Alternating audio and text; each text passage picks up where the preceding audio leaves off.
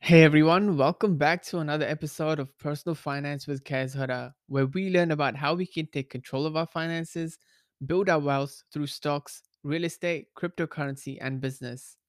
I just want to take the time to thank each and every one of you for continuing to listen to this podcast series. It was great to see so many of you listen to last week's episode on why you need a credit card. If you find this podcast useful, please smash the follow button if you haven't already done so to help boost this episode out to more people. And don't forget to use your knuckle to tap the bell icon so you do not miss another episode. So, on today's episode, we're going to discuss how much money you actually need in order to retire. And again, before we start, I'm just some random dude doing a podcast who seems to have a lot of free time on his hands. Please seek advice from a registered financial advisor before making any financial decisions. And as always, don't sue me, bro. Okay, let's get straight into it. So, how much money do you need in order to retire early? Well, it depends. We will run through how you can come up with your own magic number soon, but before we do that, we need to understand what it actually means to retire early. So, by retiring early, I mean that you retire before the age of 65 or the age of retirement in your country. So, whether that means you retire at 60 or 55 or 40 or even 30, you would have still retired early in all of those cases. And that's the goal of today's episode to help you understand what it will take to help you retire at the age you want to retire at. So now you understand what it means to retire early. The second thing you need to understand is how will you know when you can actually retire? You will know when you will be able to retire when you have the ability to support your current or better lifestyle without having to work another day in your life. The money that you will get will cover all aspects of your current life, like bills, housing, entertainment, travel, so on and so forth, without worrying about your money ever running out. And this, for me, is financial freedom. So the day you tick all these boxes will be the day you retire and become financially free. Just to make it clear, our definition of financial freedom does not mean you have all the money in the world to literally buy anything you want, like buy matching Ferraris for you and your partner, or buy that private jet for that private island that you just purchased. Okay, so we've gone through what it means to retire early and what is financial freedom. From these two points, we can already see that the amount of money needed to retire will be different for each and every one of you. There are a lot of factors to consider when choosing an amount to retire on, one of those being location. So, if you're planning to live in big cities of Australia and New Zealand, like Sydney, Melbourne, and Auckland, or any big city in the world for that matter, it will cost you more to live in those cities because of the high living costs associated with those areas. So you might need 80,000 to 100,000 a year to comfortably retire on. If you're planning to live in the countryside or a regional town, the cost of living are much cheaper in those areas.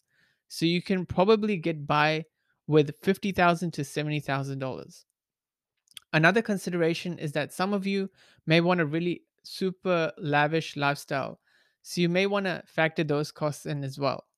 In talking with friends, they've come up with massive numbers like 150,000, 200,000, even $250,000 per year as well. With that kind of money, you would surely be living an extravagant lifestyle. And if that's what you're looking for, let's see how much you need invested to reach that goal.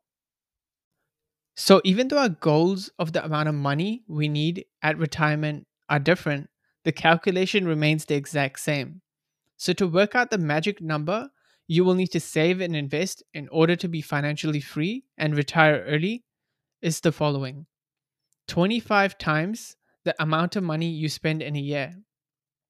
That's all there is to the calculation. So let's run through a few examples to familiarize you with this calculation. If you want to spend $50,000 a year in retirement, you will need 25 times that number, which is 1.25 million invested. If you want to spend 75,000 each year, you will need close to 1.9 million dollars invested. If you want to spend $100,000 each year, you will need 2.5 million dollars invested. I know you must be thinking, this random guy is probably making up this random number on the spot. Don't worry, I didn't do that. Or did I? But in all seriousness, we will run through where this calculation comes from really soon. But before we do that, we need to understand how much you're actually spending. So the first thing we need to understand is how much you actually spend in a month. To calculate this, we will need to literally keep track of all your expenses in any given month. I would highly suggest to go through 12 months to get a more accurate monthly spend. Now you must be thinking, this guy is telling me to go back and check all my statements and calculate everything. Well, yes, that's what I'm saying. The fact of the matter is that you will need to put in the effort from your end to figure this out in order to reap the rewards in the future. It is such a small cost for such a bright future. And don't worry, if you don't want to manually keep track of all your expenses, there are many apps out there on uh, the various app stores, like the iOS App Store and the Google Play Store, which sync directly with your bank account and download all your transactional data and put it into neat and tidy graphs. One of those apps is called Spendy. This is the app I use to track my income and expenses. It gives you a great breakdown of your net worth, cash flow, and your monthly spend, all categorized into simple and easy to understand graphs. It does cost around $60 a year, but trust me, it's totally worth it. By you being able to have full transparency of your money, you will start to see where you can actually cut down your spend. And sometimes even find a subscription service or two that you're paying $15 a month for, which you aren't even using. In one year of using an app like Spendy, you will save hundreds, if not thousands. I know it sounds like I'm sponsored by Spendy, but I'm really not. I would love to be though. So, Team Spendy, if you're listening to this, please send me some promotion money. Thank you. Anyway, I know some of you listening right now are in school and university and don't have a full time or part time job yet. Not to fret, in this case, you can have a chat with your parents to figure out how much money the household spends on average in a month. This could be a really fun little activity for your family to do. It would be a great benefit for all of you. You can use the figure that comes out of that project as a baseline amount of money you would like to retire on. Remember that this isn't set in stone, so you can always change your mind and update this figure as the years go by. So now you have a baseline monthly figure in mind. The next thing I want you guys to figure out is that is there anything else that you want to spend money on which you currently don't? Maybe you want to spend more time traveling every year or eating at a really fancy restaurant every single day. Or maybe you want to drive around a really nice flashy car. All these will be expenses that you will need to factor in into your monthly baseline spend.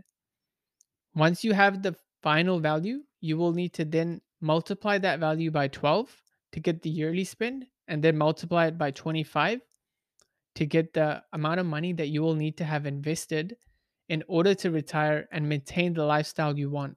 So, if you're actually doing this calculation right now, please feel free to send me an email, or if you're using Spotify to listen to this episode, you can actually comment down below. There is a new Q&A section underneath the description of the episode where you can actually send me your answer. I would really love to know the value you're aiming for. Okay, so now we're finally answering the question of how does this all actually work? How did I come up with the figure of 25 and why did I multiply it by the number of uh, the amount of money that I spend in a year? Well, this magic number comes from a study called the Trinity Study, which attempted to determine the maximum percentage of money a retiree can withdraw out of their investment portfolio in order to never run out of their money in retirement. This is known as the 4% safe withdrawal rule. Simply put, the 4% rule states that you can safely withdraw 4% of your total investment amount every single year while preserving the initial amount of money that you have in there until the day you finally die. Not only will it preserve the initial investment, it will actually grow it in some cases as well even while you withdraw 4% every single year. I know what you're thinking. How is this possible? You're telling me I withdraw 4% every year, yet my investments will continue to grow. There are a few things here that will help you understand this better. First, from history, we know that an index fund, which is a basket of stocks that follow a broad market index, gives an average return of around 8% every single year historically. But let's get conservative and say that we get a 7% return instead. Then also, we have to factor in the value of money erodes every single year because the price of goods and services go up. This is what's known as inflation. Inflation historically is sits at about 3%. This is a negative thing as it will erode the 7% return that we will normally get from our index fund. Typically speaking, you'll be left with around 4% return because 7% minus 3% of inflation is 4%.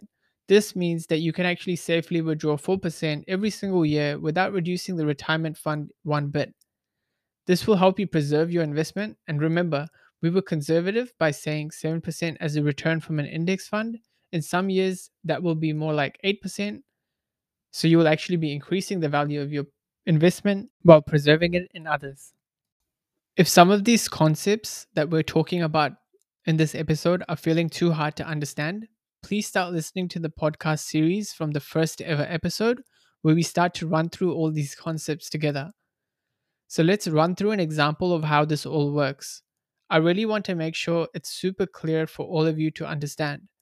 Let's say for ease of calculation, you've consistently invested into an S&P 500 index fund for the last 20 years and it has finally reached the $1 million mark. This was your retirement goal. So now you can say bye bye to your work life and retire. Okay, so you have $1 million invested. So, as the 4% safe withdrawal rule suggests, you can withdraw 4% from the $1 million, which is $40,000.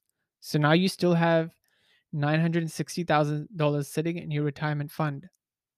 The $960,000 is still invested in the index fund that returns an 8% return. But as suggested earlier, let's take a 7% return instead to be on the safe side. So as you now wait to withdraw 4% again, your money has actually gone up by 7%. So it's actually gone from $960,000 to $1,030,000. Your money has actually gone up in value.